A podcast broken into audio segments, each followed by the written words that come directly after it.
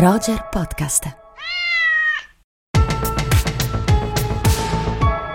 Roger Podcast.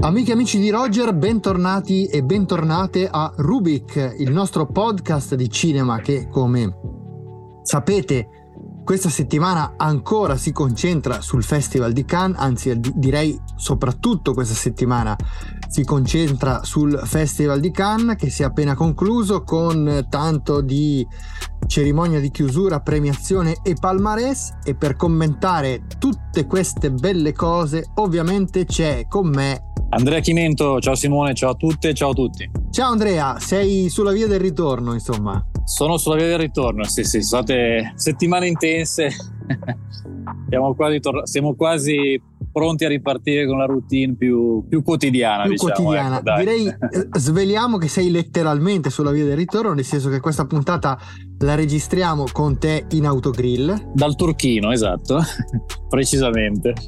Dal turchino che stai tornando quindi per, per eh, raccontarci questo, questo festival che si è concluso con questa premiazione. Andrea che ha visto trionfare per quanto mi riguarda a sorpresa, cioè io ho seguito il festival a distanza, sono rimasto abbastanza sorpreso. Anatomy of a Fall. Sì, è un film um, che è piaciuto decisamente, un film che ha avuto delle buonissime recensioni e proprio negli ultimi giorni era un po' tra, tra i favoriti. Diciamo che c'erano due o tre nomi che giravano un po' per la palma e, e Justin Trier appunto era tra questi. È un film che parte con un incipit fortissimo, parte con un incipit con una, con una, donna che sta facendo un'intervista all'interno della sua abitazione, fino a quando a un certo punto dalla parte più alta di questo chalet di montagna si sente una musica molto forte che impedisce a questa donna di poter conversare con la sua intervistatrice. E scopriamo poco dopo che quella musica altissima l'ha messa il marito, che si capisce che c'è un qualcosa insomma, che non va troppo con la moglie. Poco dopo questa sequenza il marito viene trovato morto, si pensa a un suicidio, per questo si chiama Anatomia di una caduta il film, e inizierà poi un processo in cui la moglie sarà la principale imputata, tutto questo con un figlio non vedente che ascolta il processo e in qualche modo rimarrà fortemente traumatizzato da una situazione familiare che poi si fa sempre più delicata nei racconti fatti da questa donna. Ecco, per chi ci ascolta, qualche informazione molto sintetica. Allora, il film ti è piaciuto, mi pare di capire? Il film è un buon film, sì, secondo me è un buon film, non, è, non era tra i miei preferiti, la Palma d'Oro un pochino generosa, diciamo, però è un film molto serrato, coinvolgente, ben scritto, c'è anche una grandissima prova d'attrice di Sandra Hüller, che tra l'altro era protagonista anche di The Zone of Interest di Jonathan Glazer, altro film premiato, quindi diciamo è stata un po' la, la, la diva del festival di quest'anno. Esatto, esatto, esatto. La trionfatrice di questo festival.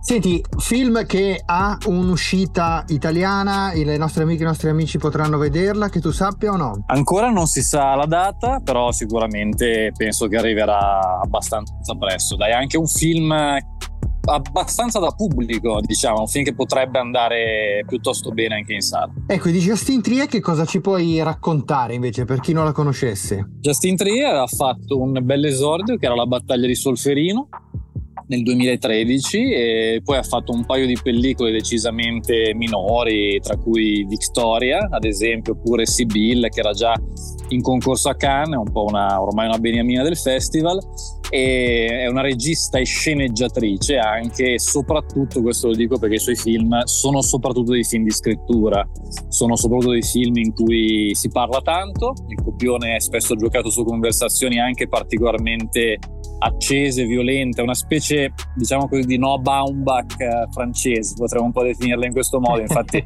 un po' il film potrebbe essere un po' una sorta di marriage story, ecco, per, per fare così un confronto, però con, eh, con uno stile abbastanza già riconoscibile, nonostante sia soltanto il suo quarto lungometraggio. Bene, senti, passiamo ai premi della giuria, cioè Grand Prix e premio della giuria. Il Grand Prix è andato a un film che hai già citato, The Zone of Interest di Jonathan Glazer, che è l'adattamento di un romanzo omonimo, insomma, di, di, di grande successo.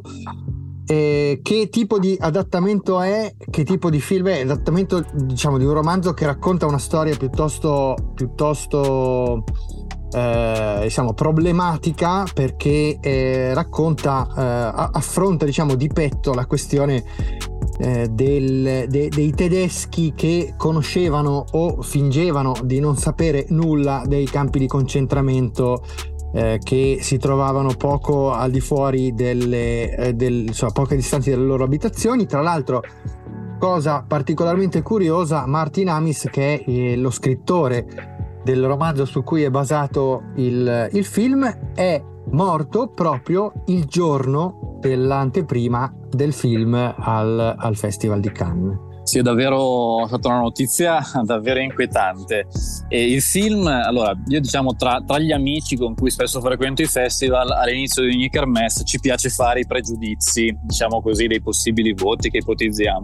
E io ogni volta arrivo sempre ultimo, perdo clamorosamente. E questa volta ho fatto un ultimo posto forse ancora più grave perché?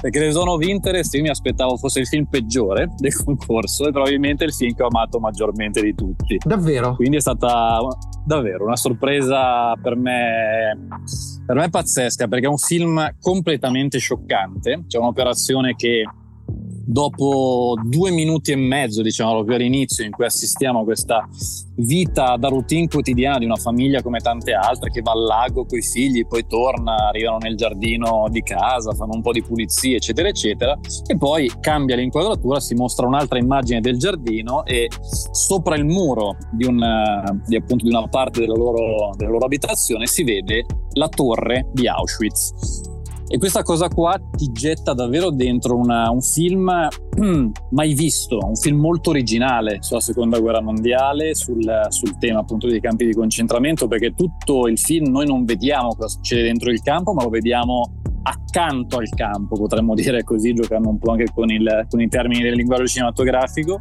Ed è un'operazione, secondo me, davvero sorprendente per un regista che a me non ha mai entusiasmato, Jonathan Glazer, regista inglese, al suo quarto lungometraggio. Il romanzo di Martin Emis è un po' la base del discorso, nel senso che c'era chiaramente un po' questo ragionamento sull'avere una sorta di riuso il termine routine quotidiana accanto a un campo di concentramento per una normale famiglia, tra virgolette, visto che il padre di famiglia è comunque uno dei capi del campo, però diciamo che tutta la pellicola è molto giocata su uno sguardo cinematografico che va anche a creare delle connessioni, soprattutto verso il finale con, con il presente. Quindi è un film che gioca molto molto sullo sguardo e per me è stata sicuramente la visione shock del festival. Devo dirti la verità che quello che mi incuriosisce molto di questo film è che anche mi insospettiva un po' alla vigilia, non so se era fonte del, la stessa fonte del tuo pregiudizio, è come un cinema solitamente, passami questo termine, molto leccato, come quello di Jonathan Glazer, che viene dal, dal mondo anche della, cioè viene dal mondo della pubblicità, dei videoclip, ha girato degli spot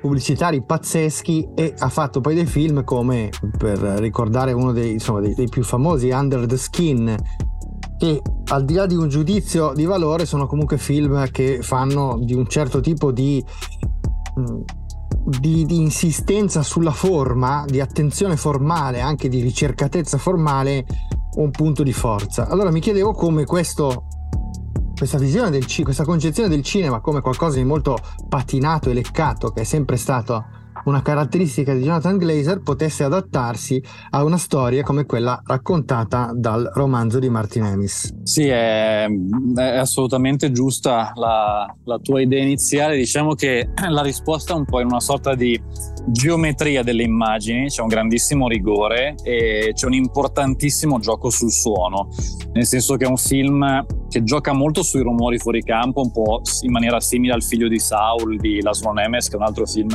che io amo molto anche quello l'ho trovato molto originale. Certo, certo. Una pellicola di pochi anni fa e gioca anche molto su una, chiamiamola tappeto sonoro un po' sperimentale, diciamo così, che contribuisce molto ad avere una visione raggelante, un po' all'Aneke per capirci.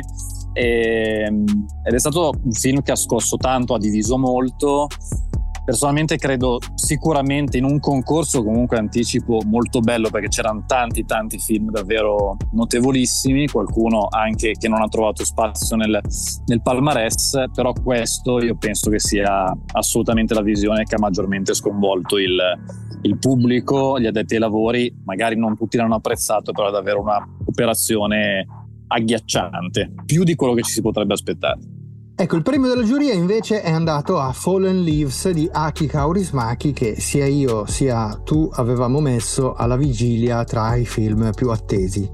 Sì, un film, film, bellissimo, film pienamente nello stile di Kaurismaki, anche questo è un altro dei miei preferiti assoluti, film che parla di un uomo e una donna che vivono le loro solitudini a Helsinki fino a quando una notte si incontrano e potrebbe sbocciare qualcosa, ma diciamo che non è così semplice poi la relazione che si va a sviluppare. È un film ehm, molto poetico, un film molto drammatico, ma anche molto comico, quindi si mescolano un po' i registri, gli stili, è un film in cui costantemente si sentono alla radio le notizie della guerra in Ucraina, quindi c'è un po' questo sottofondo bellico abbastanza inquietante dentro una pellicola, gioca molto con l'ironia e con tantissime citazioni alla storia del cinema. Ce n'è una che non, non, svelo giustamente sul finale a Charlie Chaplin che io ho proprio amato, ma ci sono anche tanti riferimenti all'amico Jim Jarmusch che è da sempre un caro amico di, di Kaurismäki e ci sono dei riferimenti a Bresson, a Godard, insomma un po' un grande omaggio direi anche al cinema in generale ed è una delle visioni assolutamente da segnarsi proprio sul taccuino dai film da non perdere appena arriverà in sala. Andiamo a dare un'occhiata ai premi e invece ai migliori attori e troviamo l'attore protagonista di Perfect Days di Wim Wenders, Koji Yakusho. Sì, allora il film di Wenders è un film che onestamente ho trovato buono, anche più di quello che mi aspettassi, però un pochino sopravvalutato perché ha avuto veramente dei giudizi estremamente positivi. Secondo molti è proprio un film che sfiora il capolavoro. Io sono molto più più freddino per quanto sia una pellicola poetica, delicata, che parla di un uomo molto umile che fa le pulizie ma che trova in ogni giornata dei momenti per dedicarsi all'arte, alla passione per la fotografia, alla passione per la musica e anche a cercare un po' la bellezza nelle piccole cose. E a proposito di Jarmusch mi ha ricordato un po' Patterson come tipo di film, Koji Yakush appunto è il, il protagonista, è una grande prova, una grande prova ed è secondo me il, il riconoscimento giusto perché penso sia stato davvero il miglior attore del, del, concorso. È anche molto trascinante, diciamo così, la sua performance che è silenziosa ma molto incisiva. Ecco, mi ha sinceramente stupito leggere eh, questo, questo, coro di consensi per il nuovo film di Wim Wenders, che è un regista che insomma da qualche anno io ho un po' trascurato perché eh, personalmente almeno le ultime cose giustamente giustamente, no, giustamente sì, sì. Ecco, quindi diciamo che mi fa anche piacere, adesso forse dici tu, questi, questi, consensi sono anche esagerati, ma mi pare che anche tu convenga sul fatto che si tratti di un buon film, sì, quindi sicuramente migliore delle ultime cose che Wenders ha, Decisamente, ha offerto. Sì, assolut- assolutamente. Bene, bene. Il premio alla miglior attrice, invece, Andrea, qui mi interessa particolarmente il tuo commento perché si tratta del film del regista tra quelli in concorso che io amo di più. E allora guarda, ti dirò che per me questo è uno dei migliori film che, che, il tuo regista amatissimo abbia mai fatto nella sua carriera, forse non proprio la vetta assoluta, ma siamo molto vicini. Questa è una delle visioni più importanti del festival, sicuramente, ma anche più importanti dell'anno. Insieme a Glazer e Kaurismäki, tra i film che abbiamo citato, è assolutamente un'opera impressionante soprattutto per la scrittura, un film che parla del mondo della scuola, poi arriverà anche un altro tra i premiati sempre sullo stesso argomento, parla del mondo della scuola, parla di un professore che vorrebbe trasferirsi a Istanbul dopo aver fatto diversi anni in un paesino dell'Anatolia abbastanza sperduto e sempre innevato. E tutto sembra andare bene secondo questo piano fino a quando una, una studentessa non lo accusa di aver avuto dei comportamenti diciamo così poco corretti. Non arrivo a, a citare il tema, il tema, delle molestie perché forse è un po' troppo. Da lì si sviluppa un film che parla di, della natura umana che parla delle relazioni che parla anche in maniera molto morale di certi temi di certi temi decisamente attuali. È un'esperienza audiovisiva potentissima, un film molto lungo, dura tre ore e mezza e insomma funziona tutto bene tra cui anche l'attrice non, non, non svetta forse tra le altre cose del, della pellicola perché è molto bravo anche l'attore protagonista.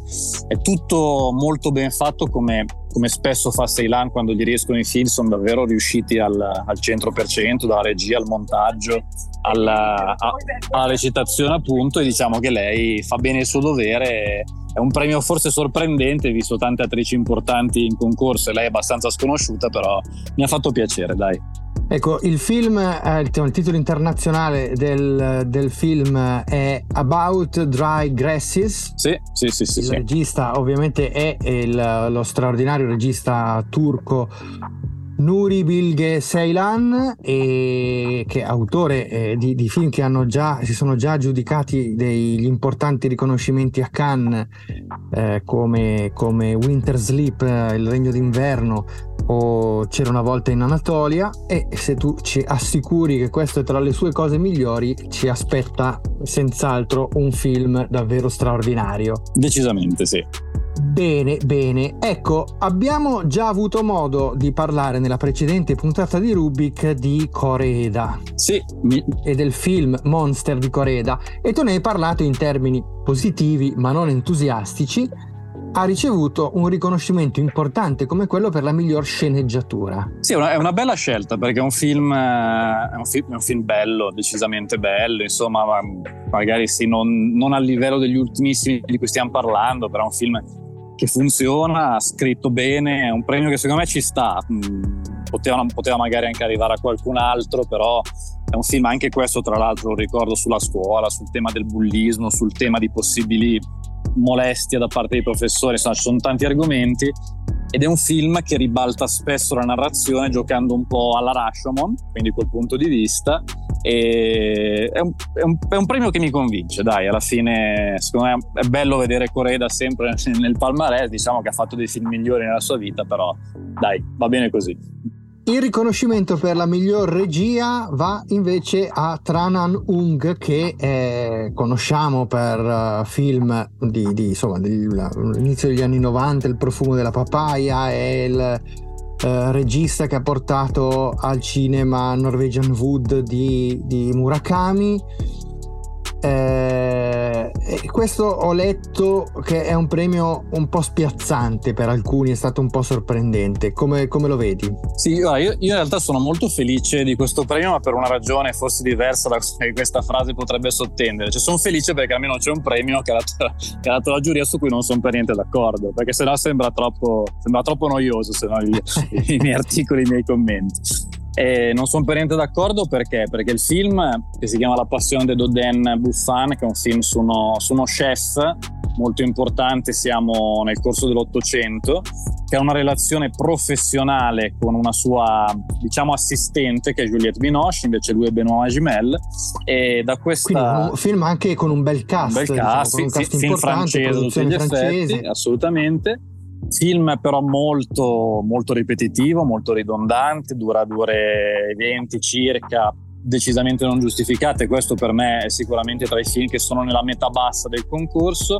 Premio per la migliore regia, visto i film che c'erano e vabbè, cito magari una pellicola di cui parleremo meglio prossimamente che ha rapito di Marco Bellocchio che io ho amato follemente vedere premiare Trananung e non Bellocchio per la regia mi fa un po' ridere però dico va bene così perché almeno non sono d'accordo con tutto quello che hanno fatto dai allora abbiamo usato il palmarès come punto di ingresso in questa uh, nella sezione principale nel concorso hai giustamente citato Rapito di Bellocchio, del film di Moretti abbiamo già parlato nelle, nelle puntate scorse. Per completare la radiografia del contingente italiano manca un tuo parere sul film di Alice Rohrwacher. Sì, Alice Rohrwacher è un film ehm, secondo me abbastanza buono, nel senso che è un film che parla di un, ehm, di un archeologo che però diciamo si fa invischiare in una banda di tombaroli, di profanatori di tombe un, un, personaggio molto profondo, un personaggio che ha perso la sua amata diverso tempo prima e questa ricerca del passato, questo collegamento con l'antichità sembra un po' cercare anche di fare superare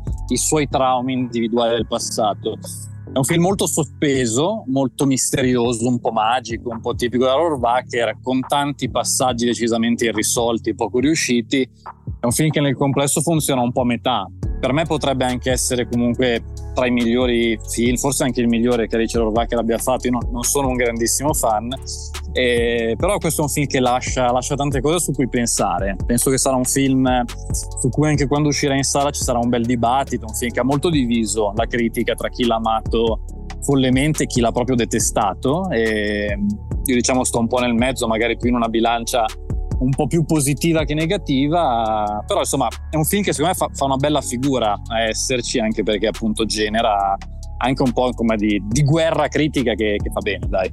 Bene, e invece tra, i, tra, gli esclusi, quali sono i tuoi preferiti? E poi ti chiedo se c'è stata qual è una grande delusione del concorso. Ma guarda, tra, tra gli esclusi in, re, in, realtà, visto che davvero un po' tutto il, il, novero dei grandi film è stato presente nel palmarès, guarda, aggiungo giusto Bellocchio che lo ridico per me tra i migliori insieme appunto a Ceylan, Kaurismachi, Glazer, i film che abbiamo, che abbiamo citato, e perché è una pellicola che poi approfondiremo, però Bellocchio secondo me ha davvero raggiunto, seppur appunto sia sempre stato un grande regista, ma in questi ultimi anni di carriera un livello cinematografico mondiale, proprio tra i più importanti autori che ci siano, e non dico soltanto in Italia, neanche in Europa, ma proprio su tutto il pianeta. E questo film per me è una ennesima conferma con tantissimi spunti, però magari poi lo approfondiamo meglio la prossima volta. Ecco. Sì, sì, la prossima puntata anticipiamo sarà dedicata a Bellocchio. Ant- ti anticipo anche Andrea che, la, che, che, il film nel frattempo l'ho recuperato anch'io, la proiezione è stata organizzata in contemporanea al passaggio di Cannes e anch'io l'ho trovato un film un film davvero potentissimo e poi avremo modo di, di approfondirlo insieme e di fare una, così, un percorso un po' in tutta la filmografia molto importante di Marco Bellocchio. Ti chiedo però, in, questa, in questo momento, ti, mi, mi, incuriosiscono invece tre titoli che non ho avuto ovviamente modo di vedere, di tre registi che però eh, per motivi diversi attendevo e, e, e anche tu so che, che insomma attendevi con grande curiosità si tratta di May December di Todd Haynes, di Asteroid City di Wes Anderson e di Club Zero di Jessica Hausner. Sì, allora, ehm, il Todd Haynes è un film eh, molto al femminile, innanzitutto, molto vicino, diciamo così, a una logica indipendente, cioè sembra un po' un film degli esordi Haynes, è un film su cui sulla trama preferisco non dire troppo perché qui c'è un po' di, dire, di, di spoiler alert, però diciamo che comunque è un film che parla molto di, di arte, di messa in scena, un film che gioca molto su questi aspetti e sui rapporti anche femminili in maniera molto forte. Beh, ricordo però le due protagoniste che sono Natalie Portman, che tra l'altro fa un'ottima prova, e Julian Moore. Detto questo, è una pellicola che, mm, che, funziona a metà, a mio parere, nel senso che è una pellicola di, di grande eleganza formale, eh, che gioca anche in maniera un po' sfacciata, con una certa ironia, con un certo grottesco, che può anche, però in alcuni casi, diventare un pochino eccessivo. Dall'altra parte è un film un po' più piccolo in apparenza di quello che, che potevamo aspettarci da Ace, quindi diciamo Mm, sono convinto così così, dai. Però poi anche questo potrebbe essere un film che, che, farà discutere se e quando uscirà. Su questo non ho, non ho notizie in realtà. Ok, e, e Wes Anderson? E Wes Anderson, um, allora, qui siamo dentro un discorso che è molto complicato, nel senso che Wes Anderson sta facendo sempre di più un cinema per me molto, molto estremo, molto distante da quello che che potevamo aspettarci dalla sua, dalla sua carriera, dal suo prosieguo, nel senso che io personalmente reputo The French Dispatch il suo film precedente forse il film più importante della sua carriera. È un film che è piaciuto poco, ma è un film in cui, per come la vedo io, Wes Anderson si libera proprio di, degli aspetti narrativi, degli aspetti drammaturgici per fare pura forma, pura superficie. Quello di cui l'hanno sempre accusato ha creato un film che diventa davvero una galleria di immagini come un magazine da sfogliare in maniera per me abbastanza coerente tra forma e contenuto, l'ho trovato già un passaggio molto avanzato di distanza anche dal, dai gusti spettatoriali, perché è davvero un film difficilissimo da, da, seguire e che poi in moltissimi hanno odiato. Questo per dire che Asteroid City segue un po' questa linea, è un film eh, che rischia di piacere davvero poco al pubblico e anche ai fan di Wes Anderson, un film che gioca su una messa in scena molto minimale, molto essenziale, un film ambientato diciamo nel far west, ma la trama è soprattutto di fantascienza più che western. Siamo ai tempi della guerra fredda, si parla della bomba atomica, ci sono dei test sulla bomba atomica durante il film. Arrivano gli alieni, succedono tante cose, però è una pellicola in cui c'è anche una sorta di disillusione molto forte su, da parte del regista sul tema della famiglia. Per lui da sempre così centrale, questo approccio teorico, sperimentale, mi interessa molto, mi sembra anche molto coraggioso per un regista di questo tipo. Dall'altra parte però ci sono diverse cose che funzionano poco, perché è una pellicola che rischia di non dire chissà cosa alla fine del film, che rimane un pochino inerme. E diciamo che anche qui lo salvo a metà. Ecco. E quindi eh, adesso devi dirci la tua anche su Club Zero.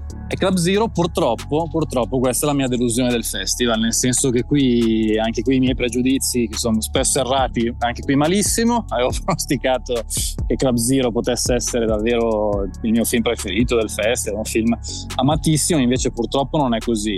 Ancora siamo nell'ambito della scuola, una nuova insegnante che Mia Vasikowska cerca di portare delle nuove idee in un istituto un po', un po rigido, mettiamola giù così la trama in questo caso. E qual è il problema di questo film? Il film è girato anche in maniera discreta, molto geometrico, molto preciso, molto rigoroso. Anche qui può essere un po' richiamato Michelane, che dato che già l'ho tirato fuori prima per Glazer. Il punto è che non si sente un'urgenza nel racconto, si sente molto purtroppo la spocchia autoriale di Jessica Hausner che a me, eh, a me, piace tanto, quindi mi spiace anche dirlo, però questo per me è davvero il... non so se è il film peggiore del concorso perché forse c'era anche di peggio, però è davvero un film che mi ha lasciato pochissimo su cui ragionare e ci ho visto davvero un, un guardarsi allo specchio da parte dell'autrice che, che non mi aspettavo. Sono molto dispiaciuto. Allora, sono dispiaciuto insieme a te. Quando parli di peggio del concorso, però, mi viene eh, da osservare che nella maggior parte dei casi, da Berlino a Cannes, chissà, fino a Venezia, tendenzialmente quando c'è di mezzo Sean Penn. Esatto. Il peggio del concorso lo si tocchi quando c'è di mezzo quando c'è di mezzo Sean Penn o ciò che ne rimane insomma.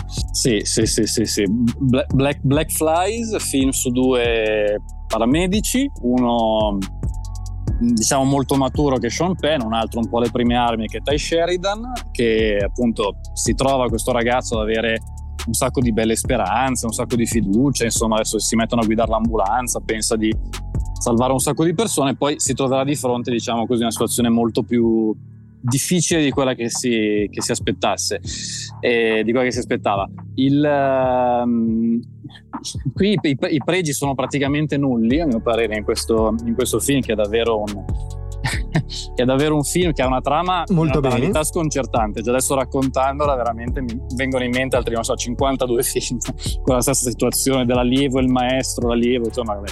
E lasciamo perdere. È recitato male da, da entrambi i due protagonisti, girato piuttosto male dal regista Sover che aveva fatto anche delle buone cose in, in, passato, però qui non so, sembra che non abbia mai visto al di là della vita di Scorsese, ad esempio, comunque. Ecco, speravo che lo citassi, speravo che lo citassi perché vorrei chiudere questa puntata dandoti questa sfida, tre minuti, non di più, tre minuti per dirmi che cos'è Killers of the Flower Moon di Scorsese che hai avuto la fortuna di vedere eh, in anteprima a Cannes fuori concorso. Sì, il, partiamo dal giudizio, è il film più, più, bello, per me più importante di tutto il festival e sicuramente sarà uno dei film più importanti dell'anno. Molto brevemente, la trama, ricordiamola, parla di un fatto di cronaca tratto infatti da un romanzo inchiesta, questo film che racconta di una serie di omicidi avvenuti nel, negli anni 20 del Novecento presso la contea di Osage in Oklahoma, contea in cui vivevano, in cui stavano degli, dei nativi americani, cioè la tribù Osage, che erano ricchissimi per dei giacimenti petroliferi trovati all'interno delle loro terre. Dopo questo ritrovamento e questa ricchezza, diversi bianchi approfittano un po' della situazione cercando di sposare le, le indiane locali soltanto che oltre a questa attenzione, diciamo così, alle donne della tribù, iniziano anche una serie di omicidi che porteranno poi l'FBI a indagare. È un grande film perché? Perché Scorsese mi sembra che mai come in questa pellicola abbia voluto giocare, abbia voluto giocare con la narrazione, con lo storytelling, con i generi, proprio un piacere del narrare è questo film, in cui si mescola western, gangster, thriller giudiziario perché c'è anche una parte processuale molto ampia, ci sono dei momenti di commedia per me divertentissimi, dei momenti molto scuri e ci sono un paio di sequenze che giocano anche sulla spiritualità dei nativi americani per cui davvero c'è un'attenzione anche rispettosa enorme. È un film che dura tre ore e mezza e ti sembra che ne siano passati, non so, dieci minuti circa. È un film di una velocità devastante. E concludo però dicendo la cosa per me più importante di questo film la esagero un po', ma giusto così per capirci, sono praticamente tre ore e mezza di incontro, scontro tra De Niro e Di Capri in un film diretto da Scorsese. Penso non, non debba aggiungere altro, ecco, per finire un po' di accolina in bocca.